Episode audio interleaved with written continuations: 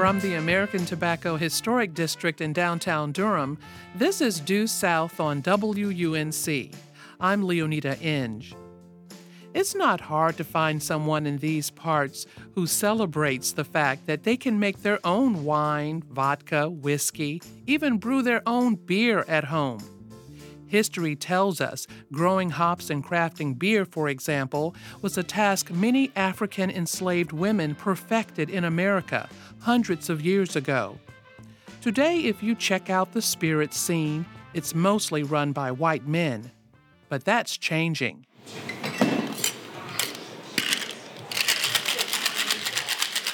A few of my girlfriends invited me to a new bar in downtown Durham called Glory. You know, we were celebrating the start of Due South. I'd say we have to have a toast, guys. Thank you very much for coming out and for supporting me and always being here. We're proud of you, Lee. Thank We're you. proud of you. Due South. Due South in the house. Our visit to Glory was intentional. Hmm. We wanted to patronize one of the only black owned, woman owned bars in town. It does kind of give you that speakeasy feel and the lighting, you know, the ambiance that we want to create. Nothing pretentious, just relaxed and chill. Joy DeBerry is the co owner of Glory Craft Cocktail Bar in Durham. She's one of four women we'll talk to this hour as we celebrate Black women and spirits and get to the bottom of why it's been so hard for them to break into this business. I got the chance to sit down with Joy in her cozy bar, decorated with vintage mirrors, candles, and photos of Vibe magazine covers on the wall. She says, even with money in hand, the obstacles were many. So, why this place? I mean, you're an entrepreneur. Um, why uh, a speakeasy? You know, why not some other type of business? And I'm one to say I've lived in Durham a long time, and I feel something a place like this has been needed. But maybe that's what you did. You found out in your research. Correct. Yeah, that's very true. So, I'm a, I am a Durham native, um, and you know I've had the opportunity. My husband and I have had the opportunity to live in Durham, um, D.C., Northern Virginia area, Charlotte, Miami, and we've had the opportunity to travel the world, going to cocktail bars. And Glory could have been anywhere um, in the world, honestly. But we felt the need uh, to have it in Durham. Uh, number one, to have a black-owned bar in Durham was very important because it's not something that is unique in a lot of other places, but in Durham it was. Um, and it was something that we did not see, and we felt that was very important. And so we wanted to create a space that we would go to. And that's what Glory is it's fun, it's relaxed, it's chill. We wanted a place that was not a restaurant. We didn't want any kids, didn't want any pets. We wanted this to I us. understand. I understand. so lately, I've been talking to several black women who are new to the spirits industry. Did you have any obstacles, you know, as a you know black woman actually doing this? You know, like I mean, because they they said that they did have some obstacles, but it was time to um, break barriers. Yeah. And like, why not? Okay. Um, I'll be honest with you, we were very fortunate. Um, the biggest obstacle we had first was just finding a space, um, trying to get a space, trying to make sure that people understood that you're not opening up another nightclub, especially being a minority, being black. You know, you go to look at a building, everything looks good, then they see you, and then things change. So we did have experiences like that. Um, it's been very hard to find a location. That's probably the first barrier.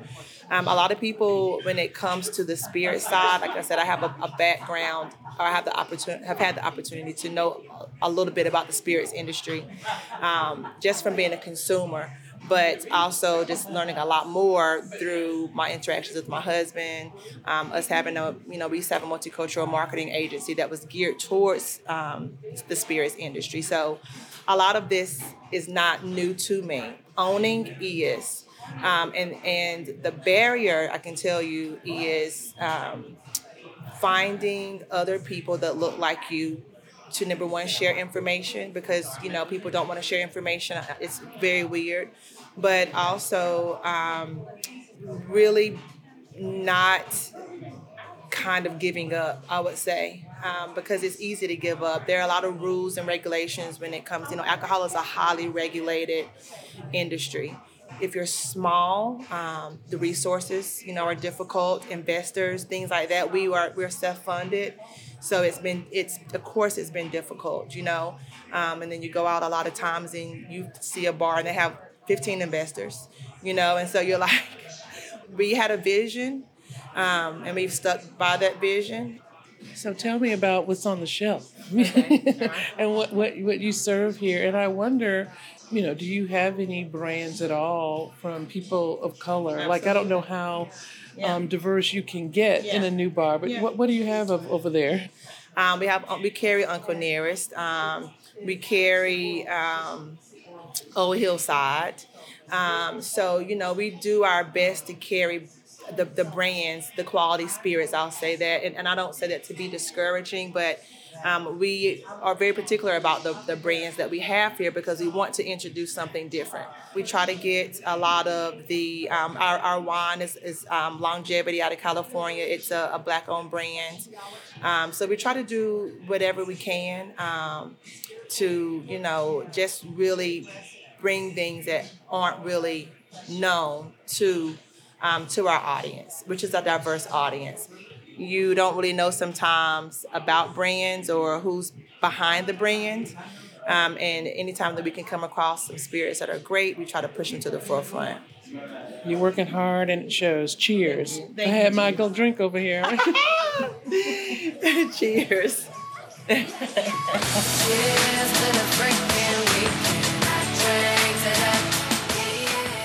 now back to work. The DeBerrys, who own Glory Cocktail Bar in Durham, work hard to make sure some of the spirits they sell are black owned products, like this craft beer called Peace and Blessings.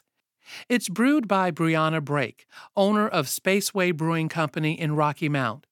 We met Brianna in the Due South studio. What's it like to be someone who's becoming the voice of black women brewers in North Carolina? Oh, am I? Yes. Um, no pressure. Uh, that's I hadn't thought about it like that. I just I don't know. I, am just trying to keep up with myself and in in this industry, and and stay in here. Um, as far as being the voice, I guess that's you know I'll I'll do what I can and um help out along the way people that are trying to um I guess follow in the footsteps that I'm that I'm taking. But um yeah, that's a lot. It's to so, be the voice. I know, I know it's hard. It's hard to be amongst the first. I mean, uh, it's so few of you we can barely yeah. count. But when we started asking, then we started finding you. Yeah, you you ladies and bring. Now we're like, we got to bring you together. yeah. So you've attended Blacktoberfest in I guess previous years, and yes. um, mm-hmm. why is it so important for I guess black brewers and alcohol makers to really convene?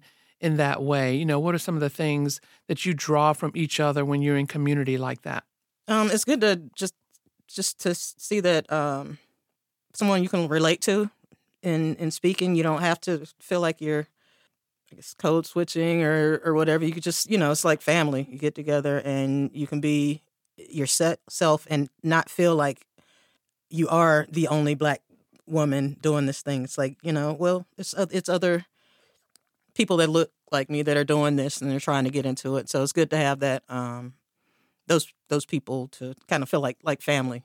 Sort of kind of hearing, you know, their experiences and their challenges. Right. You're like, ah. Yeah, so I know I'm not the only one. I'm not, you know, I'm not crazy. Uh, you know, those that weird thing that that person said to me, I'm not I'm not tripping about it like yet. Well, did did yeah. did family? I don't know, family or friends, or uh, actually say, "What are you doing? You know, why did you do this?" And I want to know, how did you start brewing beer? It started as just a hobby. I was um, laid off from a job that I was working as a um, software engineer and in RTP back in like 2009 after that, I was having a hard time finding work. Like everybody was having, you know, struggling, and um, I ended up actually moving out of the country to South Korea to uh, teach English because I got an invite to come and teach English. I was like, well, I'm not doing anything else. let me go check this out for a little while. So then when I came back, I'm still looking for work, just trying to find stuff to do. And I picked up brewing at home just to, you know, I was like, oh, this looks cool. Let me let me try it out. And then I got uh, obsessed with it. When I came back from Korea, I was seeing like all these craft breweries were popping up. Like uh, I think one of the first ones that I went to was like Fullsteam. And I was like, oh, this In is cool. yes. Yeah, yeah. I was like, this is so cool. Um, and then I started trying out craft beer, and I was like, this is different. This is something going on here. And then I realized that I could do that at home, and um, I started, you know, making beers, and some of them were, you know, they were tasting better than the stuff that I was getting at some of the breweries um, that I was going to. And I was like, oh, this is cool. That's how it starts. And that's how it started. You're like, I can make this myself. yeah, I can do it myself. And I was also, um, I had ended up, I was in law school. You know, this is after a while after I had gotten started with it as a hobby. I did end up getting a job at a law school. And then I realized I don't want to do that. And like I said, I was kind of passionate, obsessed with making beer. So I was like, well, let me see if I can do that instead. And um, here I am. Coming up, more on black women and spirits. Brianna Brake talks about the hurdles she's crossed to start Spaceway Brewing Company. And then we meet Tinu Diver, a lawyer and documentarian who has followed the history of black women in brewing over generations. You're listening to Due South on WUNC.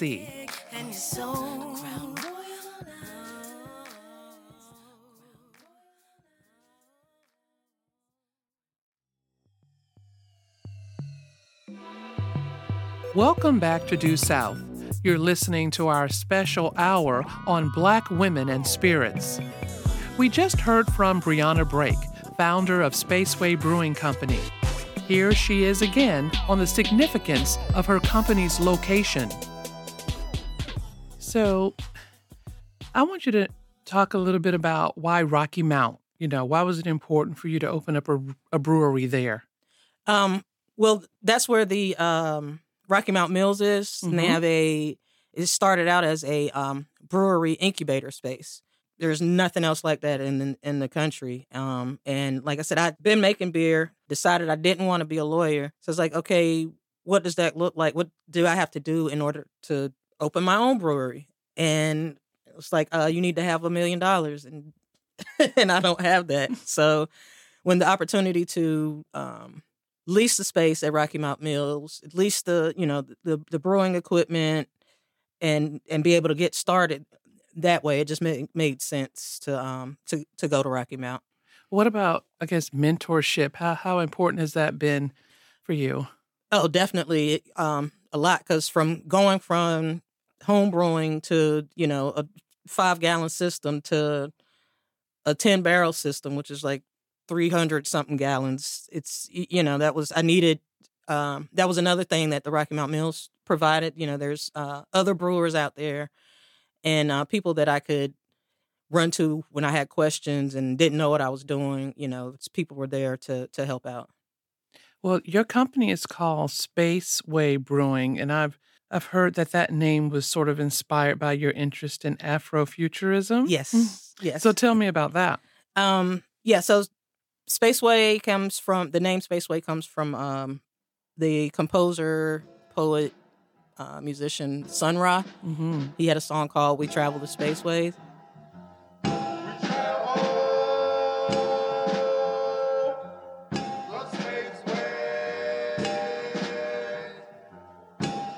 And um, he's kind of credited with being like the godfather of Afrofuturism.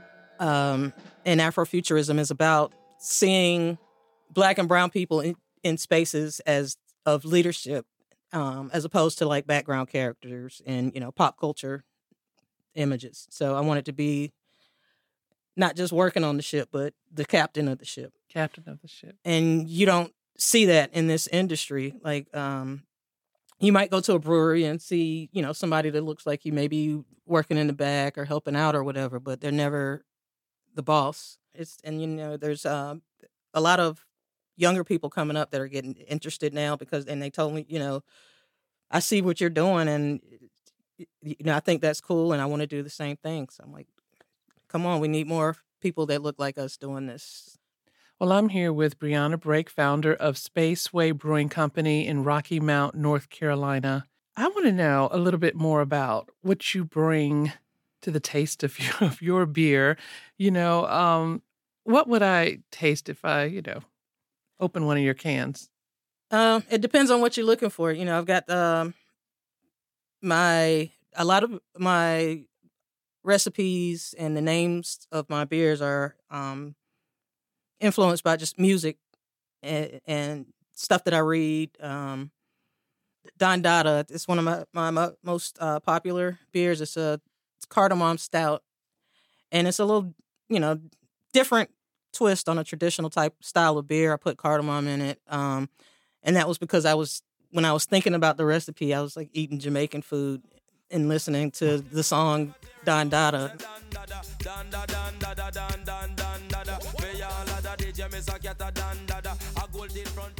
And I was like, ah, you know, yeah, that light, that light bulb, and um, you know, some of the flavors that I wanted to incorporate into to my be- beer was stuff that I was tasting in the food that I was eating, and so um, I think the that would be I would start you out with with the So tell me about your customers. You know, um, we dragged you in here um, today because you you were out making deliveries. So how is that going? How how is your business going? Um, right now it's it you know it's been it's been slow. It's been a roller coaster ride. Honestly, I'm just uh happy to to still be doing this because I you know I started uh back in 2018, like the end of 2018, and then once I was finally s- starting to kind of feel like I knew what I was doing or getting it going, and then COVID hit, and you know had to shut everything down and try to regroup and rebuild what I was you know was was starting. But I think I'm I'm getting there. Like I said, there's been several times where I've been knocked down and and and looked like, oh, okay, this this might be it. You know, I'm calling my mom like, okay, ma, I think this is it. and she's like, uh, no, no, it's not. Like, keep going, keep moving, and doing what you can do. And uh, you know, um, while you're dealing with the issues that you're having to deal with, just keep. If you got to go s- slow, then go slow. Um, and that's been working. I'm still here. I still have beer. So Can you tell me a little bit more about maybe some of your business challenges? You know, making sure you Mm. get your product into stores. biggest challenge has been working capital. Ma- making sure that I have the money that I need to continue brewing and to, so that I can keep these the product on the shelves. Um, that's been the biggest problem. I think that's been the biggest issue that my customers have had. It's just that you know they they hit me up, they want the beer, and I'm like, I want to make it. I don't have it right now. You know, I didn't have the the funds to produce that right now, so it's going to be a little while, but it's coming. You know, so that's been the the, the biggest challenge is just fund raising funds to keep operating. So, as a Black woman, maybe you can describe now maybe some of the unique attributes that you feel that you're bringing to this industry. And one Mhm. of them that I hear, not only just more than just the taste, but just the artistry all around it, but really perseverance. I mean, you've you've that's- had a few different jobs and a few Yeah. different goals and dreams, but Mhm. you, you're still here and you stuck with this. Yes, I don't. Um, I was talking to a friend the other day, and they were like, you know, you've been through a lot. Like Mhm. you're still doing this, and like, you know, blood, sweat, tears, and all that. And I said, you know, what? I'd still all the stuff that I've been through was trying to keep this going. Um, I'd still rather be doing this than sitting at that desk that I was sitting at.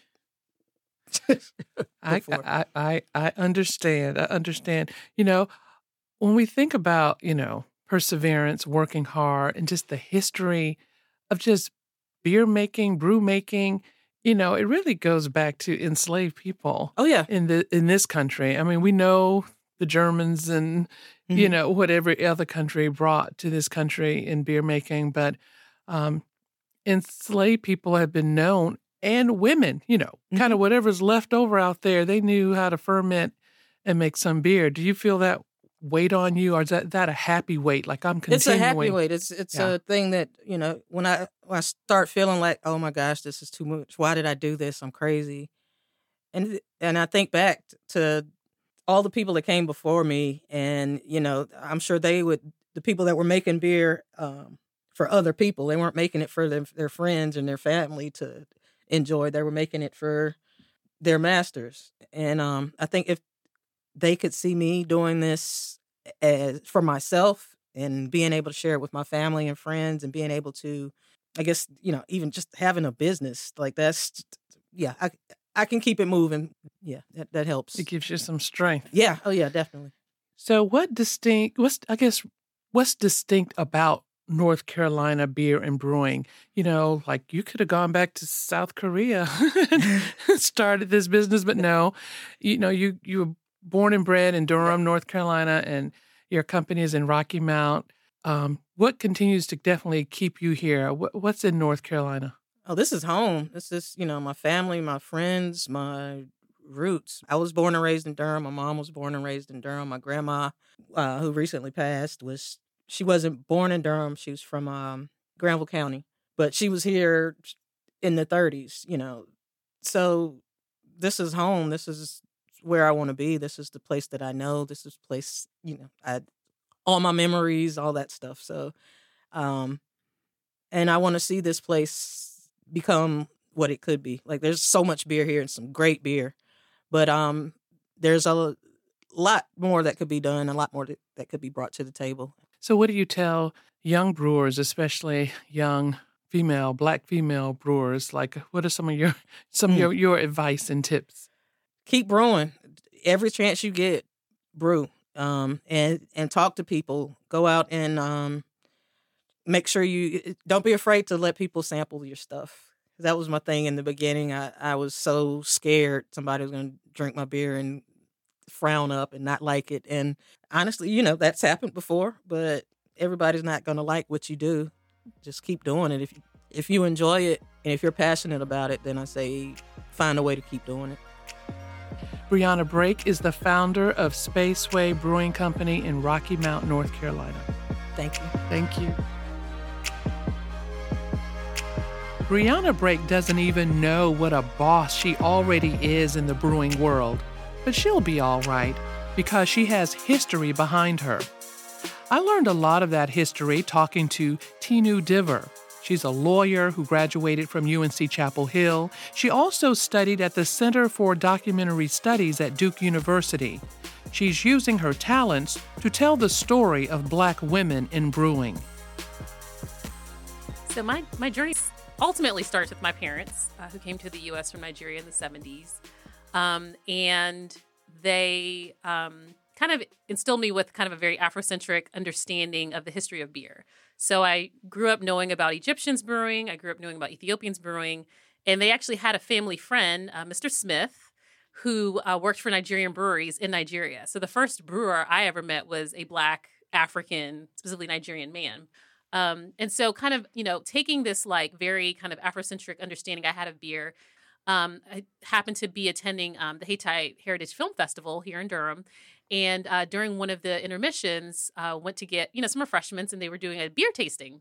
And the person pouring was like, oh, this beer was made by a black woman. I said, oh, that's great. And they're like, yeah. And she's apprenticing a woman in Eastern North Carolina. And I was like, excuse me? Like, what? Like, I didn't see that coming. Like, you know, huh? And so I thought, okay. So I just kind of filed that. So I started researching and found out that there was a black beer festival called, at the time, called Fresh Fest that happened every year in Pittsburgh, Pennsylvania. Took a trip uh, to Fresh Fest and discovered, at least for myself, this whole world of black beer culture, which I had no idea existed. And it's it's a thing. At Fresh Fest, I also was learning about people like Garrett Oliver, who um, head brewer at Brooklyn Brewery, black man who had been around for decades. And I'm like, why don't I know about this person? Why have I never heard, you know, this history?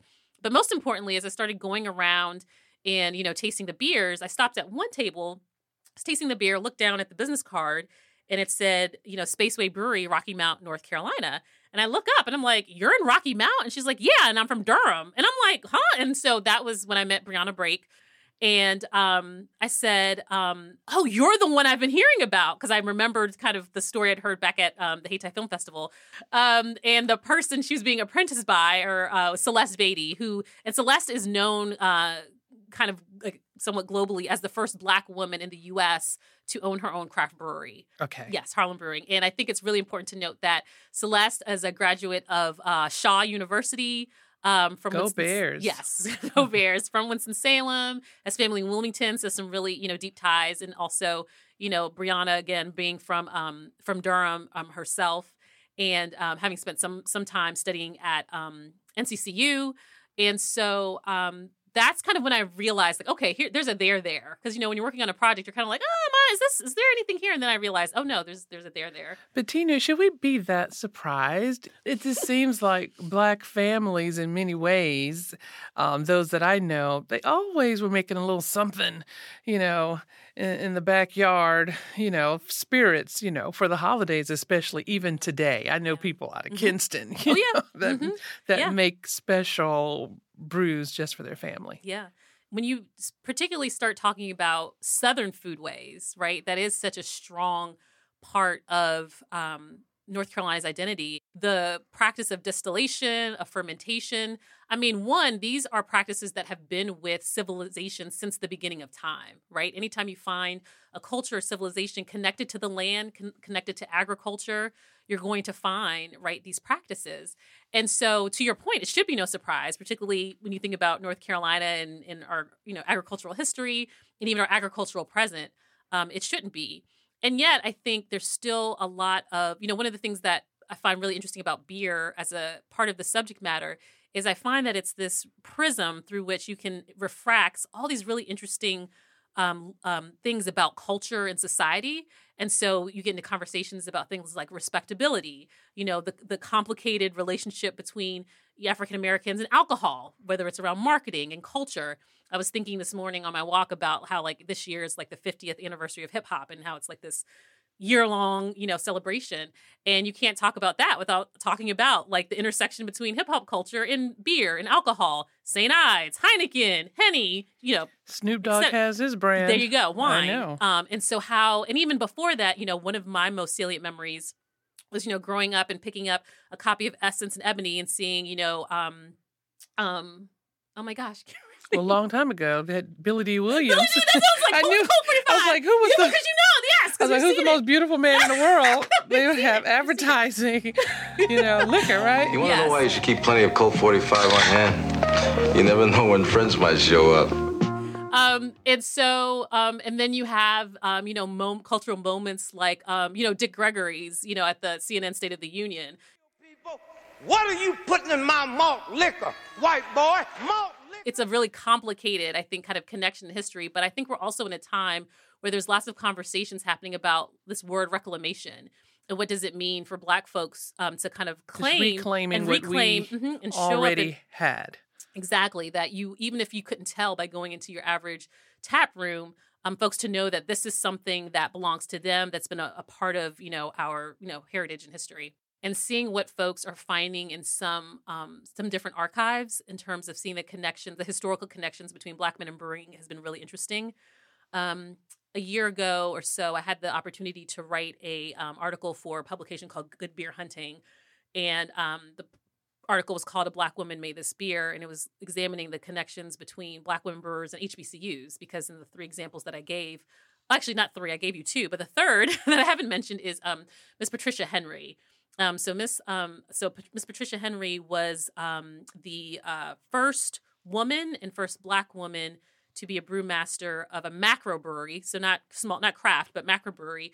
Um, when she ran the Miller's Coors plant in Eden, North Carolina, so north of um, Greensboro, kind of near the Virginia border. Um, and um, Miss Henry is uh, Bennett Belle, um, and uh, you know, so you know, kind of seeing, you know, noticing kind of that connection um, when I was, you know, getting to know more about the the background of Bree and Celeste and um, Miss Henry.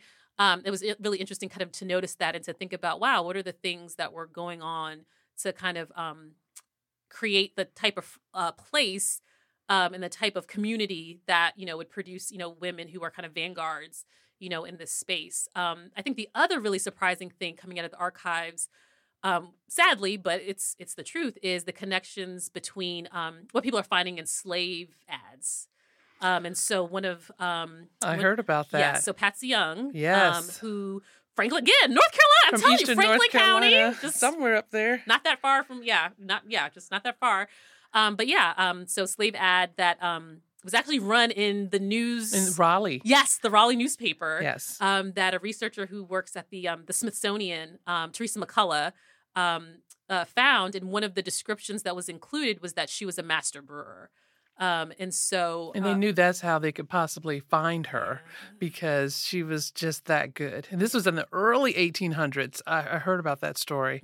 I mean, your sweatshirt you have on says beer is black history, which means you, you can't really talk about beer in America without talking about black people, can you? No, you can't. And I think one of the other really um, uh, underappreciated things around beer education in North Carolina is our uh, community college system.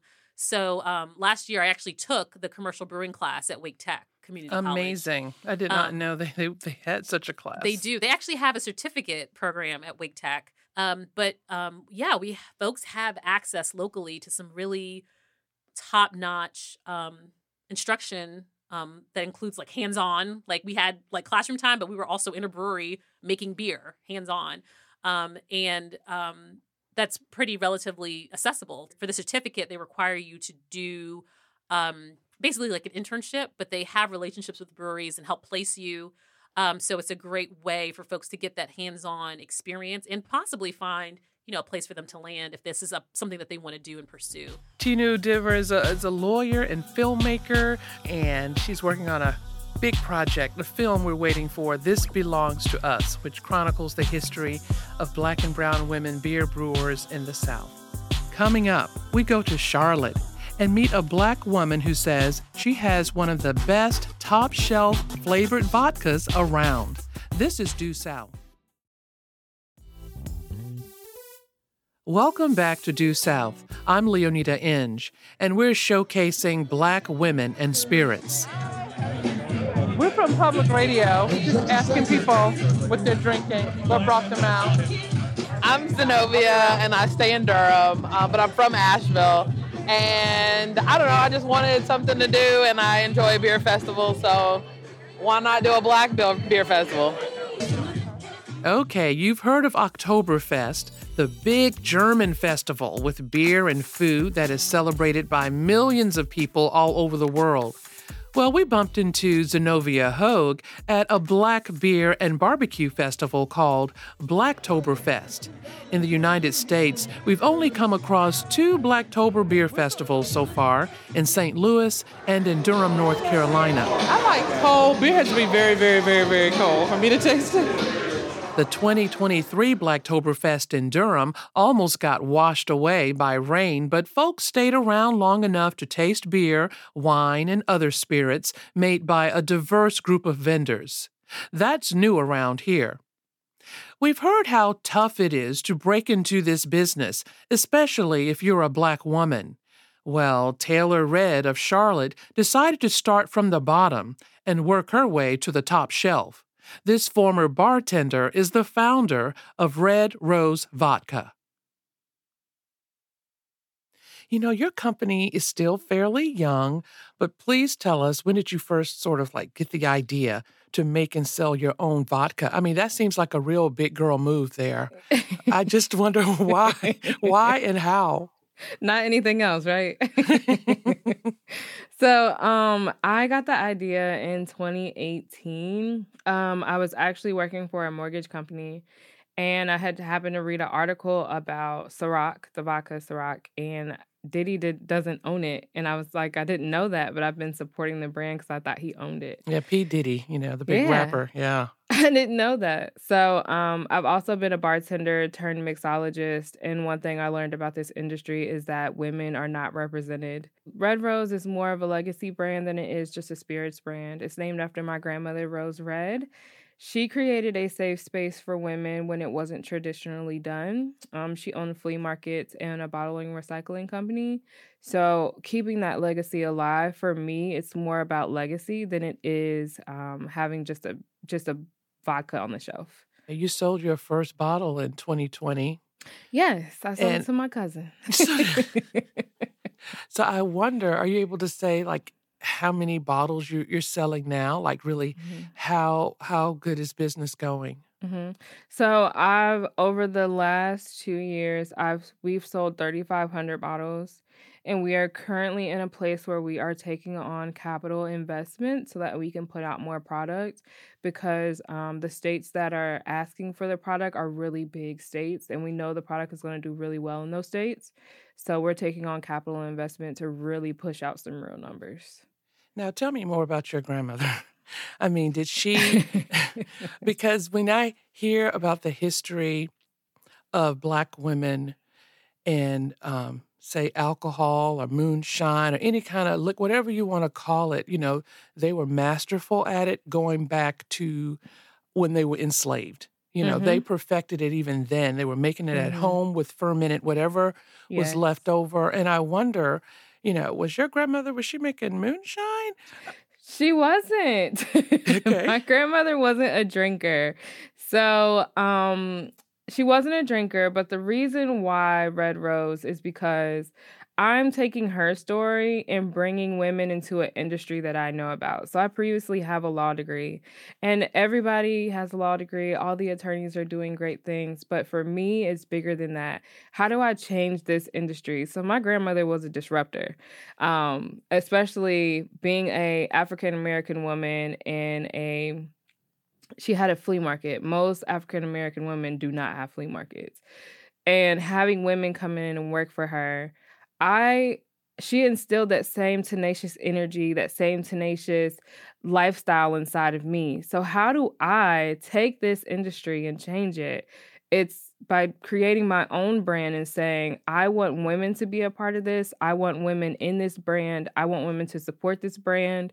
Um, and I want to make a brand that supports women and gives back to them. So tell me a little bit about some of the differences, you know, since you, you chose this way to definitely be a disruptor. You know, we talk about beer and wine as opposed to liquor and spirits. What are the Mhm. differences there? So, beer and wine and spirits are totally different entities. So, beer and wine fall under the same category, where spirits is more of a hard liquor. So, they're completely separate. They require different applications, different permitting, all of that. So, um, I chose hard spirits because there are a lot of women in wine, there are a lot of women in champagne, there are more uh, women owned breweries. But what does the spirits industry look like? I'm a fighter. I like to put up a good fight. So I was like, let me jump inside the spirits industry and create something. Um, because one, I'm a bartender mixologist and I I create cocktails. Creating a cocktail is an art. So, but what am I creating a cocktail with? How do I tell a story in this cocktail and I don't even know the story behind the brand? So that gives more leverage to Red Rose. There's an actual story behind this brand. Well, since you know you you know this has been a fight, it's probably been tough to break in when I think of the the brewmasters because you know you look around it's mostly white men, you know, they run this Mhm. show, especially in North Carolina. Mhm. So what were some of the challenges um, you faced, you know, breaking into Mm-hmm. this market? North Carolina has been interesting. so, when I first got started, um, I went to the state. So, North Carolina is a controlled state. All 50 states have different laws. So, North Carolina is a controlled state, which means ABC runs everything. So, if you want to make something happen in North Carolina, you have to go to Raleigh and make that happen. So I went to Raleigh. I pitched them. I said, "Hey, can you guys help a sister out?" And they were like, "No, we can't actually." Um, so from there, they were like, "What we can do is put it on special order. So if a bar, restaurant, or store wants to purchase it, they can." So then COVID happened, and it was kind of like there everything was shut down, so there wasn't much of anything I could do. So I d- resorted into online sales. Eventually, North Carolina came on board for the online sales, and I was able to sell in North Carolina. But once everything opened back up, um, I had another conversation with them, and they were like, "Hey, we'll still let you be special order, but right now your brain is too small to bring it in as one of our." As one of our warehouse brands only because when you are one of the warehouse brands you have to supply them continually with product to make sure that the product is on shelves So you It's can't a- be in the ABC stores right now. You're not in the ABC stores. well i am in the abc Ah. stores right now so Oh. because I have made sure to be in the right rooms with the right people, make sure that people know what my what my name is, what Red Rose stands for. I was able to get um, Red Rose on shelves without having to necessarily go through the warehouse. well, that's phenomenal and Yes. amazing. Yes. Now, are you? so, are you in all ABC stores across the Mhm. state? You know, can we? Um, you know, can I buy it even in Durham County yet? Yeah, so it is. It's in Wake, not Durham. I don't think. But if you go into the AB store, see ABC store and ask for it, they'll more than likely put it in. So right now we have six counties total. So it's Gaston, Belmont, um, all of Mecklenburg, Iredell, um, Greensboro, and then there's another one I'm missing. It starts with an F, but it's not Fayetteville. I can't think of what it is right Forsyth? now. But uh, no, um. It's a smaller town, like right outside of Salisbury. Okay. Starts with an F. I can't think of it right now. But um I just have when people request it in North Carolina, I say go into the store and ask for it. They'll put it on the shelf because it's available now. So I just make sure that people are going into the stores and asking for it so that we can make sure it's being placed in the right counties. So, how does one make, say, top shelf flavored vodka? You know, because I'm not saying I don't drink a lot. I'll put that out out there, but I have a lot of friends and they drink a lot, and Mhm. everybody, you know, they want what they want what's on the top shelf. So what I what we find, um, your vodka there. Yes, actually, you will find it on the top or second shelf. Um, and it actually sits out on the floor. So in North Carolina, there is a wall that has North Carolina products, but Red Rose is not a North Carolina product because it's not in the warehouse. So it's sitting out on the on the vodka shelf. So it's sitting with the Ciroc, the Belvedere, the Grey Goose, all of those. And it's either on the every store that I walk into, it's either on the top shelf or it's on the second shelf. Well, I don't I don't know how you do it. I mean, you have, um, you know, a law background. You're a bartender. Now, I guess you're a businesswoman. Yes. I mean, um, so is this what you do full time? You're focused, you know, definitely on Red Rose vodka. Yes, I am 100% focused on Red Rose vodka. Um, I have been full time in Red Rose for the last year and a half. Um, it's been a very interesting journey, very interesting, um, just place to be. Um, it has been lots of fun. I'm thoroughly excited for what what's to come. Um, because one of the biggest things is that we are making enough track, we have enough traction, making enough noise in the industry that distributors are calling us and saying, Hey, how do we get our hands on the product? So next year is going to be a really big year for us. I haven't fully put that out yet, but we have a few states who are like, we have to have Red Rose vodka. Where can we get it? Wow, I'm talking with Taylor Red. She's the founder of Charlotte based Red Rose Vodka. Okay, now I need you to be very descriptive. Okay. you know, describe the taste of your signature Mhm. vodka. You know, what um, what are the flavors we're talking about here? Mhm. Well, let's start with the bottle. So the Okay. bottle is the matte black, and the matte black represents my grandmother because she was tenacious. My grandmother was the only black woman in her class. She was head of her class, and she walked across the stage in army fatigue pants and a t-shirt instead of wearing a skirt and pearls like the rest of the girls. Let's start there. The black represents her in saying, "We are here, we are bold, and we are here to do the damn thing." And then after that, the logo is vertical on the bottle and not horizontal. I want you to see that logo. I want you to see her name. I want you to feel her name. I want you to know what she represents and what she stands for. Then the contents of the bottle, right now we Mhm. have this strawberry lemon flavor out. The strawberry lemon has been a huge hit even in the winter months. So it's strawberry lemon, not lemonade, it's lemon. It's clear. There's no artificial colors or flavors. It's GMO, it's gluten free, all of the things. Um, but what you feel and what you taste first is the strawberry. and what you feel and what you taste last is the strawberry lemon. So it's not heavy. You can literally sip it straight over ice. You don't need to mix it or chase it. It's literally just flavored vodka. And a lot of people don't like vodka. And I love those people because I'm like, you just need to taste red rose. You need to you just need to have red rose and that's it. Um, it doesn't give you a headache. It's not gonna give you a hangover. It's something that you can sip just enjoy a moment with the people you influence um and this is our first of one one of many flavors but the strawberry lemon, you first taste the strawberry, and on the back end, you taste the strawberry lemon, and there's a very subtle burn. A very subtle burn. Very subtle, yes. Just to remind you that it's alcohol. Just so tell me, you know, you've had, I'm sure, several people to advise you and mentor Mhm. you. Um, tell me about those people. And also, have you become a mentor to some others who would like to, um, you know, get into this business? If I could give a shout out to everybody on my journey, a shout out to everybody. Um, key people that I would point out are Jennifer Moxley, Sunshine Media Network. She has been amazing in this process. Um, and then my mentors that I have right now are Gene Waddy and um, Cedric Thomas. They have been absolutely amazing in helping me streamline, get focused. My business coach, Brittany, she is absolutely amazing. Um, I really have some really great people in my corner. I mean, really shout out to everybody who has been on this journey with me. It has not been easy, but it's been a whirlwind. Um, and then outside of that, yes. So a lot of women or actually a few a lot of people actually reach out and say, "Hey, can you help me?"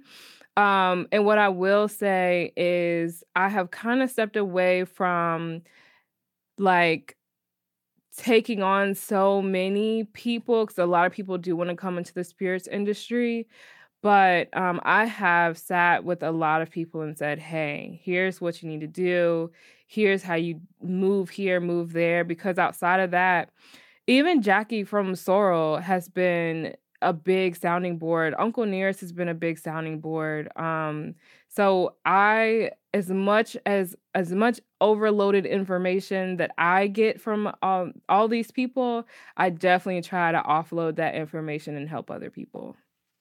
Well, that's good to hear because one thing um, that I've heard from several the black women that I've met that's in this industry, Mm-hmm. they they always say, "No, I, I wasn't necessarily a a drinker. I Mhm. did like to go out for a fine night every now and then, Mhm. but they just said, I just can't believe enough of us is not in this industry. Like, Yes. and and we cons- we, we consume a lot in this industry. You We know, do. we have big Mhm. celebrations and parties, and Yes. I just left my college homecoming, and um, Mhm. So you're in the game, and I guess you're in the game to stay, huh? Absolutely. I am here for the long run. I actually have two other brands that I'm conjuring in the background. Um, and outside of that, I have a nonprofit that I'm working on that'll help single mothers. Um, so there's a quite a few things I have that I'm working on in the background, but Red Rose is here to stay and Red Rose is here for the long haul. I guess a shout out. You have two children. Yes. Yes, and you're doing all of this. Yes. Yes. And I mean, you're proving it can be done. So congratulations. Yes. Cheers, Taylor. Thank you. Cheers to you too. Taylor Red, the founder of the Charlotte based Red Rose Vodka Company. And um, congratulations to your success. Thank you. I appreciate you. Thank you for having me on today. You've been listening to Due South. Thank you to the brewmasters and entrepreneurs who lent their voices to this hour of Black women and spirits, conceived by Stacia Brown. Due South is produced by Cole Del Charco, Rachel McCarthy, and Stacia Brown. Denarius Thomas is our technical director. Aaron Keever is the executive producer. I'm Leoneda Inge. This is Due South on WUNC.